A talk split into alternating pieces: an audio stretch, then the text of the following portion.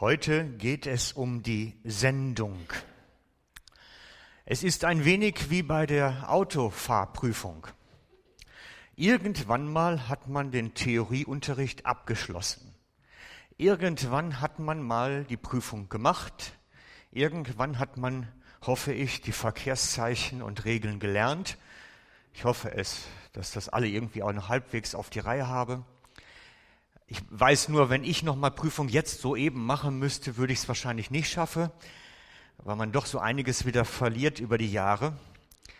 Ähm, ich weiß noch, für mich war es immer, glaube ich, der Horror, meine ich, wäre es gewesen, immer die Bremswegberechnung. Ich habe immer gedacht, was für ein Blödsinn. Also bis ich das berechnet habe, ist der längst schon hinten reingerauscht. Aber wir wissen alle, wenn wir das mal gelernt haben, dann geht es in die Praxis. Dann geht es los, wenn die Theorie sitzt, dann geht es los, dass wir uns bewegen. Und das ist heute so ein bisschen der Wechsel von der Theorieprüfung zur praktischen Ansatz. Und leider sind wir in der Gemeinde immer so ein bisschen immer in der Theorierolle. Es sieht immer optisch so aus, der Lehrer vorne und die Zuhörer dahinter. Und das ist in so ein Rollenverständnis. Und dann denke ich mir immer, ob es das wirklich so ist. Jesus hat es ja eigentlich so gemacht, dass er seine Jünger genommen hat und dann so, das heißt so im Neudeutsch dann Training on the Job, also trainieren beim Tun. Und wir werden das heute so ein bisschen zu spüren bekommen. Ich versuche das fühlbar zu machen. Dieses, wir sind praktisch heute.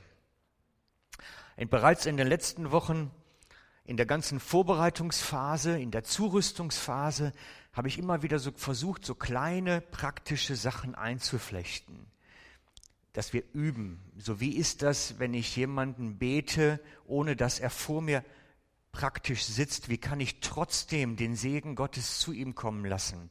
Solche praktischen Übungen haben wir immer schon zwischendrin gemacht. Aber jetzt geht es wirklich in die praktische Phase. Und ich möchte im Prinzip diesen Sendungsauftrag, diesen, ja, ist er, diesen praktischen Auftrag, den letztlich in der Schrift begründet ist, euch nochmal ganz neu nahebringen versuchen. Denn Jesus gibt uns so einen praktischen Auftrag. Es ist kein intellektueller Lernauftrag, der ist es schon auch, durchaus, aber der braucht Praxis, sonst ist es zu wenig. Und es steht geschrieben im Matthäus 10, Vers 7 und 8, Geht aber hin, verkündigt und sprecht, das Reich der Himmel ist nahe herbeigekommen. Heilt Kranke, reinigt Aussätzige, weckt Tote auf, treibt Dämonen aus. Umsonst habt ihr es empfangen, umsonst gebt es ist ein Stück unser Auftrag. Geht. Bewegung. In Bewegung kommen. Wort Gottes führen. Sein Wort reden und tun. Praktisch umsetzen. In tätiger Nächstenliebe, in praktischer, im praktischen Dienst. Es bedeutet Sendung. Gesendet werden. Sendung, das kennen wir aus dem ganzen Leben. Das beginnt schon im Kinderalter. Ich mag mich entsinnen, dass meine Mutter mich immer sandte, zum Bäcker ein Brot holen. Einmal die Woche musste ich zum Bäck gehen und ein Brot kaufen gehen. Das war eine Sendung, ein Auftrag. Und von solchen Sendungen ist unser Leben erfüllt. Oder ich musste dann öfter mal einen Brief fürs Geschäft einwerfen. Das ist eine Sendung. Sie sandte mich einen Brief einwerfen. Sendung bedeutet, ich bekomme einen Auftrag zum Ausführen. Das bedeutet Sendung. Wir erleben das alle in unserem täglichen Leben. Wenn ihr im Verkauf seid irgendwo, bekommt ihr den Auftrag, Aufträge reinzuholen. Zum Beispiel Aufträge schreiben. Ihr seid Gesandte eures Unternehmens egal wo ihr seid. Die Jugend, euer Lehrer sendet euch, euer Lehrer sendet euch in der Schule nach Hause Aufgaben machen und zu lernen. Und kontrolliert am nächsten Tag, ob ihr das denn auch wirklich ausgeführt habt. Wenn wir im Verkauf tätig sind, kommt unser Unternehmen nachher an und sagt, hast du den Auftrag ausgeführt? Stimmen die Umsatzzahlen? Gibt es eine Kontrolle? Passt das soweit? In allen möglichen Bereichen unseres Lebens sind wir Gesandte. Und Menschen, die so einen Sendungsauftrag nicht bekommen in ihrem Alltag, empfinden ein großes Defizit. Das ist praktisch ganz klar. Ich erlebe das oft, dass Frauen, die nur Haushalt und Kinder haben, einen Mangel empfinden. Sie wünschten sich, sie könnten wieder in den Beruf zurück,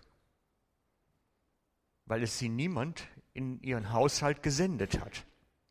Damit kommt keine Wertschätzung mehr rüber, damit kommt keine Akzeptanz mehr rüber. Da fehlt etwas, nämlich dieses Gesandtwerden. Da ist keiner, der sagt, ich brauche dich. Da ist keiner, der sagt, ich brauche dich, weil das ist dein Ding. Denn wir müssen das alle hören, diese Wertschätzung, dass da jemand ist, der uns brauchen möchte, der uns gebrauchen kann. Und Gott sagt zu dir heute Morgen, ich brauche dich. Ich brauche dich unbedingt, dich ganz persönlich. Ich brauche dich. Und es gibt einen Auftrag in dieser Welt, den nur du ausführen kannst. Für den du hier bist. Denn wenn du den nicht ausführst, dann ist da keiner. Manchmal haben wir die Sichtweise verloren. Manchmal haben wir die Sichtweise verloren, dass Gott uns etwas eigentlich mitgibt und sagt, ich brauche dich dafür. Und es ist gut zu wissen, was das ist. Dieser Auftrag kann sich über den Lauf des Lebens natürlich ändern. Denn manchmal ist die Sendung erfüllt und dann bekommen wir einen neuen Sendungsauftrag.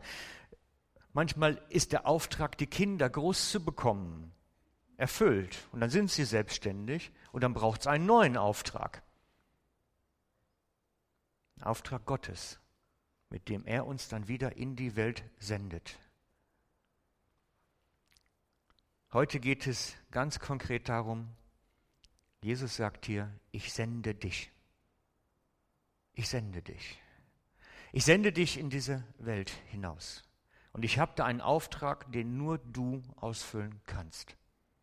Den habe ich für dich vorgesehen. Und die Grundlage für diesen Sendungsauftrag, den wir alle empfangen haben, den wir alle bekommen haben eines Tages, steht letztlich im Johannesevangelium.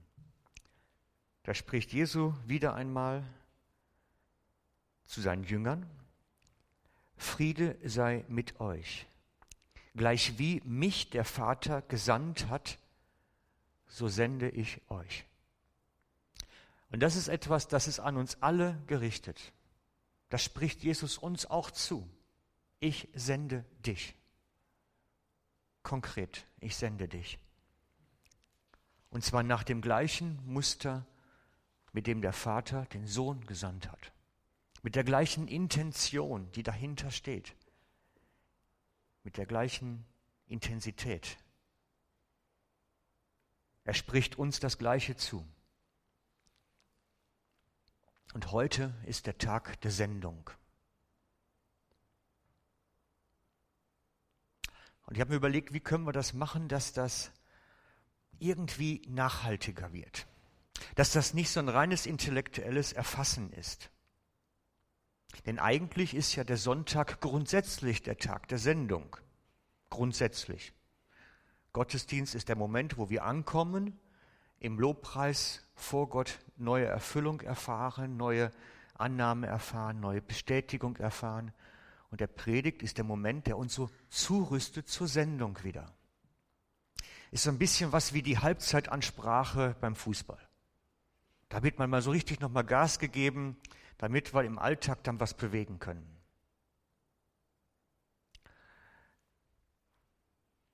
In der Predigt erfahren wir Sendung zum Auftrag. Predigt dient der Zurüstung für das, was kommt. Predigt ist für Montagmorgen, Montagnachmittag, Montagabend, Dienstagmorgen, Dienstagnachmittag, Dienstagabend und so weiter. Ist für den Alltag, für die Woche ein Ausrichten auf die Sendung. Und jeder von uns hat diesen gleichen Grundauftrag. Ich sende euch in diese Welt, in diese gottlose Welt, in die Welt, die Jesus nicht kennt und auch von ihm nichts hören möchte. Ich sende euch. Ich sende euch zu den Menschen, die Jesus noch nicht kennen, damit sie ihm näher kommen, damit sie durch euch Licht, Wärme und Wort Gottes bekommen. Dass diese Menschen dieser Weltzeit von seiner Liebe berührt werden. Ihm, dem alleinigen Herrscher des Himmels und der Erde. Dass sie eine Audienz bei dem König der Könige bekommen können. Das ist unser Auftrag. Dass sie durch seine Kraft Heilung und Wiederherstellung des Lebens erfahren. Wir haben Sendung, habe ich aufgeschrieben auf dem Flipchart. Sendung heißt ein Auftrag, konkret. Sendung bedeutet Auftrag.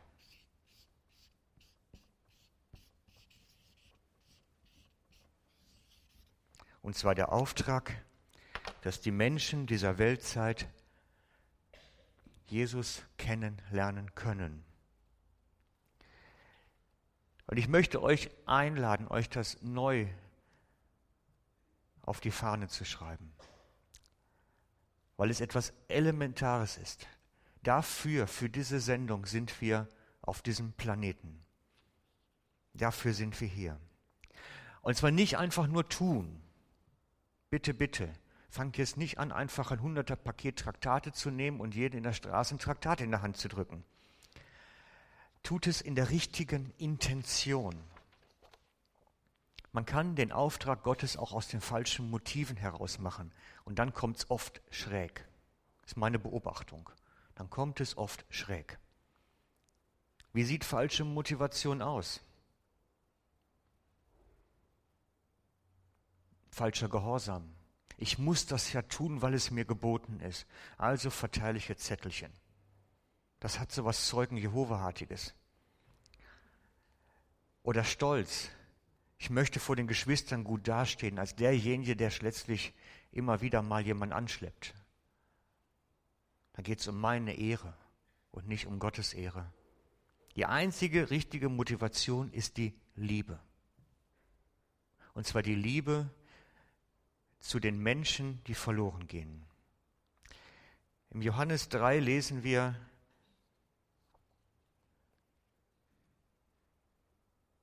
ja, habe ich das da?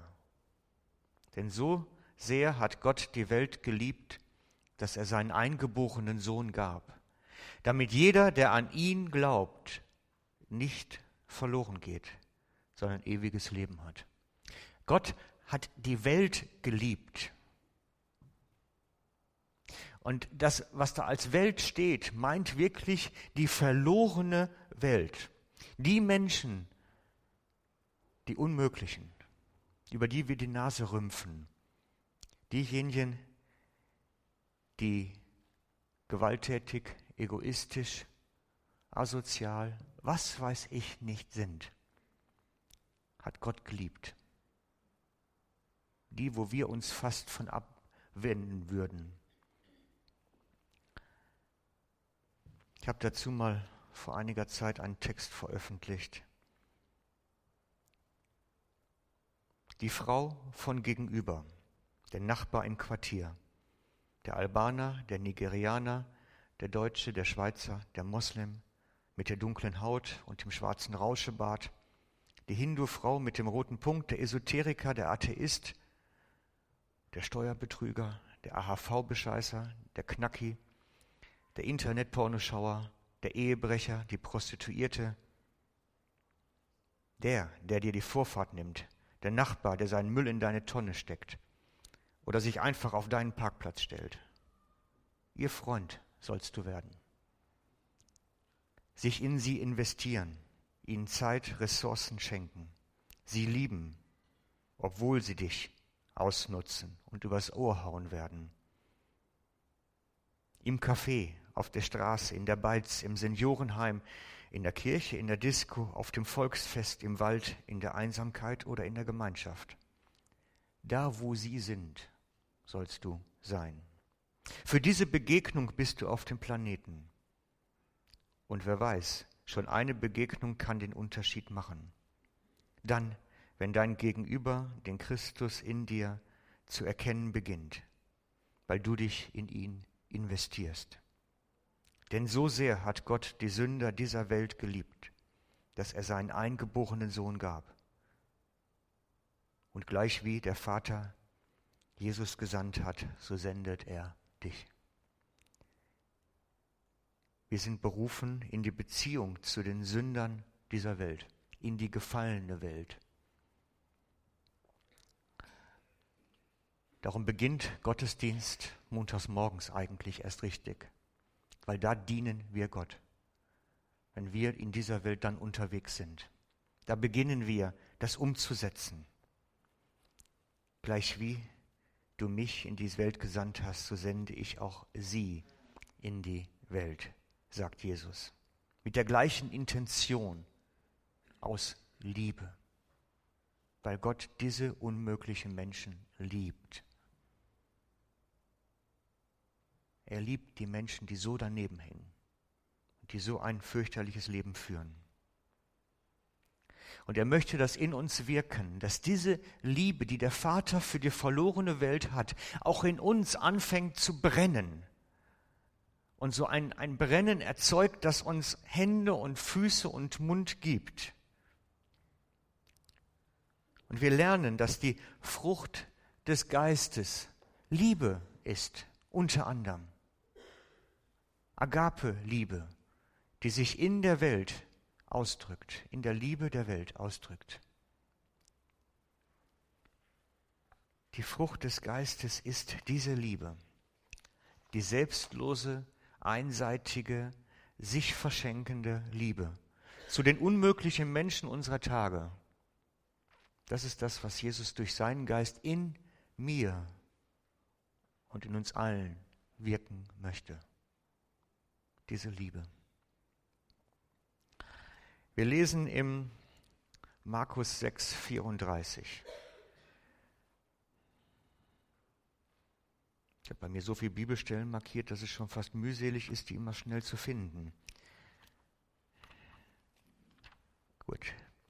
Und als Jesus ausstieg, sah er eine große Volksmenge und er hatte Erbarmen mit ihnen, denn sie waren wie Schafe, die keinen Hirten hatten. Und er fing an, sie vieles zu lehren. Er hatte Erbarmen, steht dort. Es heißt im griechischen Text so etwas, dass sein Herz zerrissen wurde, sein Herz erschüttert wurde. Ein Gefühl von tiefem Mitleid für diese Menschen. Und ich denke, das ist das, was Gott in uns wirken möchte. Dass dieses Gefühl von Mitleid und Zerrissenheit in uns plötzlich anfängt zu leben. Und ich merke an mir selber, wie weit weg ich oftmals bin von diesem Gefühl. Dass ich oft so kalt bin, wie die Welt auch kalt ist und das kaum empfinden kann. Ich war vor einigen Wochen im Dütschen unterwegs, habe Verwandte besucht und gehe da durch die alte Heimatstadt und hat es eilig, weil ich eigentlich auf Uhrzeit wieder zum Essen oben rein wollte und sehe dann an der Straßenseite einen Penner, Bettler, Kloschar, wie man es auch nennen mag, sitzen mit Hut, bitte etwas für Essen. Und meine typische Reaktion ist, naja, wahrscheinlich wieder irgendeine Rumänenbande, die jemand aussetzt und Geld kassiert. Und ich bin weiter und merke, dass Gott mir was sagen wird. Angehalten, was ist? Und habe wirklich den Eindruck gespürt, ich muss ihm was geben. Und dann beginnt der Kampf. Und ich habe nachher bin ich zurück und habe einen Schein in der Hand gedrückt, sichtbar. Und indem ich das tue, steht hinter mir ein Polizist, weil der wahrscheinlich den wegtragen wollte oder wegbewegen wollte da, weil die haben, dürfen da ja nicht mehr hocken inzwischen. Und der starrt mich nur ungläubig an, wie ich wahrscheinlich so jemand jetzt Geld geben kann. Aber ich hatte wirklich den klaren Eindruck, ich soll es einfach tun an diesem Moment jetzt. Und habe es dann gemacht. Und mich nachher fast dafür geschämt, dass ich erst wirklich fast 500 Meter oder fast einen Kilometer weiter gerannt bin und mit mir ringen musste, das überhaupt als Impuls Gottes aufzunehmen. Das heißt nicht, dass ich jedem was geben würde, aber wenn er diesen Impuls geben will, weil er derjenige ist, der jetzt was bekommen soll, dann denke ich mir, da braucht es von uns doch ein bisschen mehr Feinfühligkeit, dann dran zu sein. Ich wünsche mir für mich selber, dass ich da empfänglicher werde, klarer werde und damit euch irgendwann auch vielleicht noch ein besseres Vorbild bin. Aber meine eigene Hartherzigkeit stand mir im Wege, angemessen schnell zu reagieren. Und das ist nicht gut. Da merke ich einfach an mir selber, wie weit ich eigentlich davon noch entfernt bin, wo ich eigentlich hin soll. Wir sind unterwegs.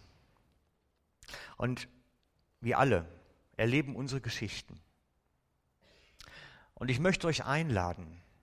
Wir möchten in den nächsten Wochen und Monaten eure Zeugnisse über sowas dann hören, was ihr erlebt.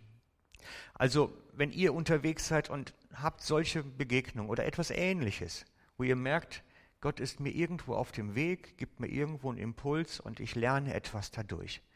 Wir würden gerne das integrieren. In Predigt, in Gottesdienst, Erzählt einfach demjenigen, der Gottesdienstleitung hat, vorher, du, ich habe da was erlebt, darf ich es vielleicht erzählen.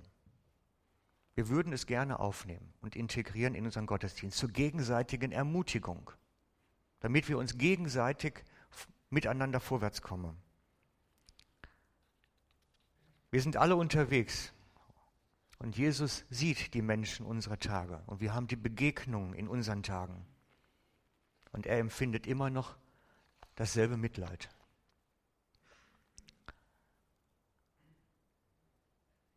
Und ich würde mich freuen, wenn wir alle solche Erlebnisse irgendwo nach und nach bekommen, dass wir spüren, Gott ist mit uns auf dem Weg, dass wir spüren, der Herr ist irgendwie bei uns und möchte uns führen. Und dann macht doch mit, dass wir uns damit gegenseitig ermutigen. Die Jünger haben das auch gemacht, dieses gegenseitig Ermutigen. Als sie wieder zurückkamen von der Aussendung, die Jünger, haben sie Jesus berichtet und damit einander, was sie erlebt haben. Und ich denke, sowas braucht auch bei uns Raum, dass wir uns gegenseitig durch das, was wir mit Jesus erlebt haben, dass wir uns dadurch gegenseitig ermutigen. Es tut nur gut.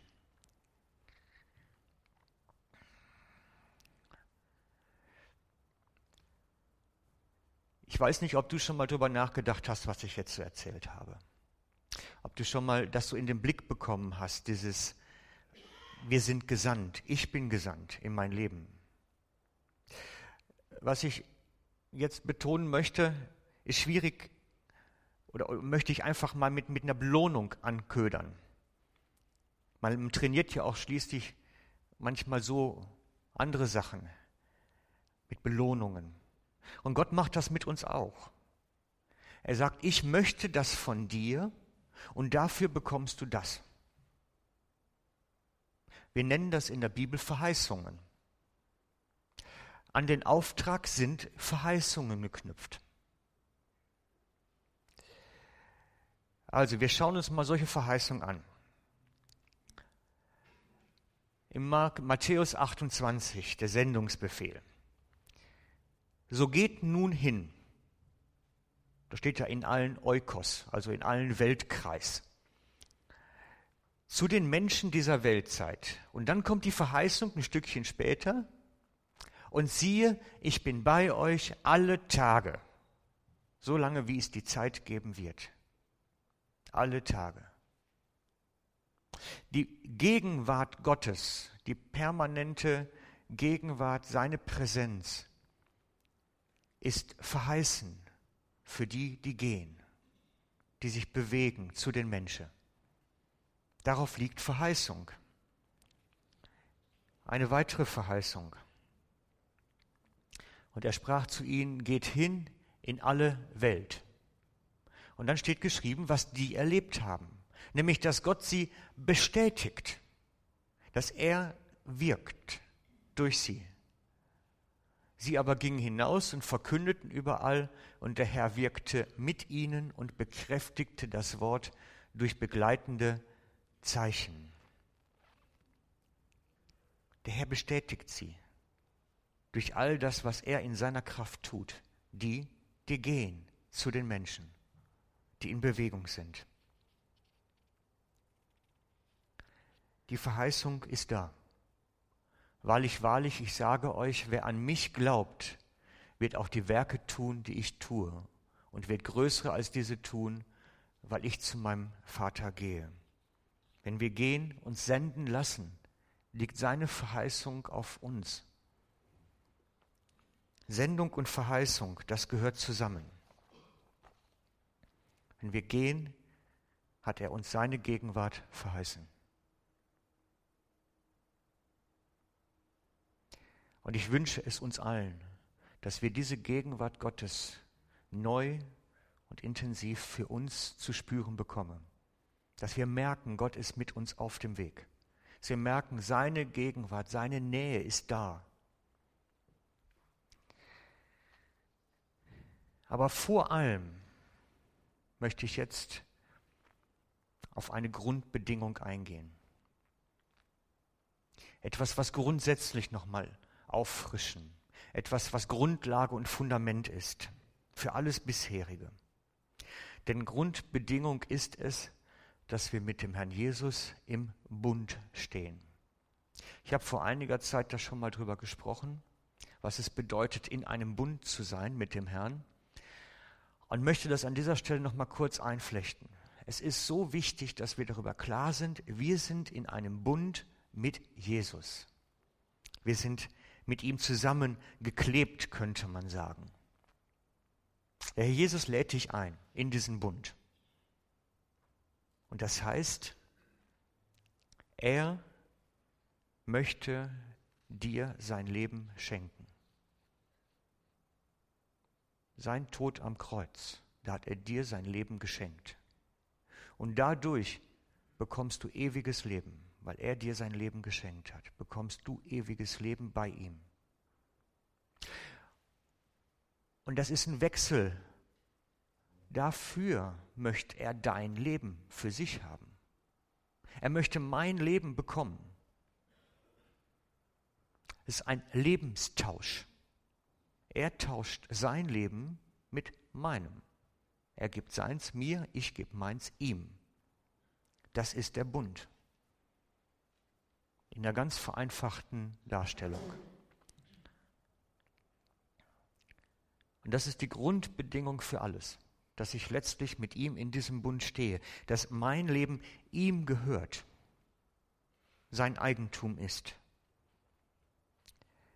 Er möchte sein Leben an uns verschenken und möchte, dass wir unser Leben ihm geben. Das ist die Grundlage der Sendung. Denn Jesus sendet nur Menschen, die auch mit ihm im Bund stehen. Er sendet nicht die Zuschauer und nicht die Fans, sondern die mit ihm diesen Lebenstausch gemacht haben, die sendet er. Und ich möchte das nochmal neu betonen, weil das so wichtig ist, dass wir wissen, wer bin ich für Jesus? Was ist meine Position? Bin ich in diesem Bund oder nicht?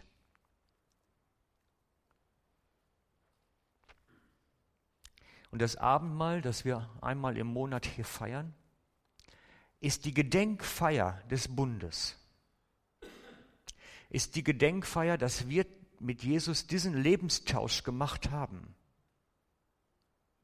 Es ist der Moment, wo wir uns das nochmal neu bewusst machen. Er hat mir sein Leben geschenkt. Und ich mein Leben ihm. Wo wir diesen Bundesfeier letztlich miteinander begehen. Und wir wollen das nun zusammen feiern, das Abendmahl. Und ich möchte schon mal die Helfer nach vorne bitten, die mich unterstützen werden. Könntet ihr schon mal kommen einfach. Denn Jesus hat uns einen klaren Auftrag gegeben, diesem Bund zu gedenken und miteinander das Abendmahl zu feiern. Und Paulus gibt der Gemeinde eine klare Anweisung, wie sie es feiern sollen, wie sie es begehen sollen, nämlich als Gedächtnismahl. Und darum lese ich jetzt den Text, der im 1. Korinther steht, aus dem 1. Korinther 11, die Verse 23 bis 26. Da schreibt Paulus, denn ich habe vom Herrn empfangen, was ich euch auch überliefert habe nämlich dass der Herr Jesus in der Nacht, als er verraten wurde, Brot nahm und dankte, es brach und sprach, Nehmt, esst, das ist mein Leib, der für euch gebrochen wird. Dies tut zu meinem Gedächtnis. Desgleichen auch den Kelch nach dem Mahl, nach, indem er sprach, dieser Kelch ist der neue Bund in meinem Blut. Dies tut, so oft ihr ihn trinkt, zu meinem Gedächtnis. Denn so oft ihr dieses Brot esst und diesen Kelch trinkt, verkündigt ihr den Tod des Herrn, bis er kommt. Und Jesus, ich danke dir für all das, was du da getan hast. Dass du letztlich den Tod auf dich genommen hast und damit Leben uns gegeben hast. Leben, das im ewigen Leben bei dir münden wird. Wir wollen nun dem gedenken wollen das in Erinnerung rufen, dieses große Werk. Und wollen aber gleichzeitig auch selber von uns sagen, indem wir das Brot und den Wein trinken, geben wir uns dir hin. Erneuern wir diesen Bund, bestätigen ihn und feiern letztlich damit die Vereinbarung, die zwischen dir und jedem Einzelnen von uns getroffen ist. Und ich möchte dich bitten, dass du es zu, in uns zu einem Erinnern machst, dass es uns innerlich bewegt, unser Herz erfüllt mit Freude, dass wir wissen dürfen, wir werden bei dir sein. Und unser Leben hier auf der Erde ist nicht sinnlos, weil du uns gebrauchen möchtest in deinem Auftrag, in deiner Sendung. Amen.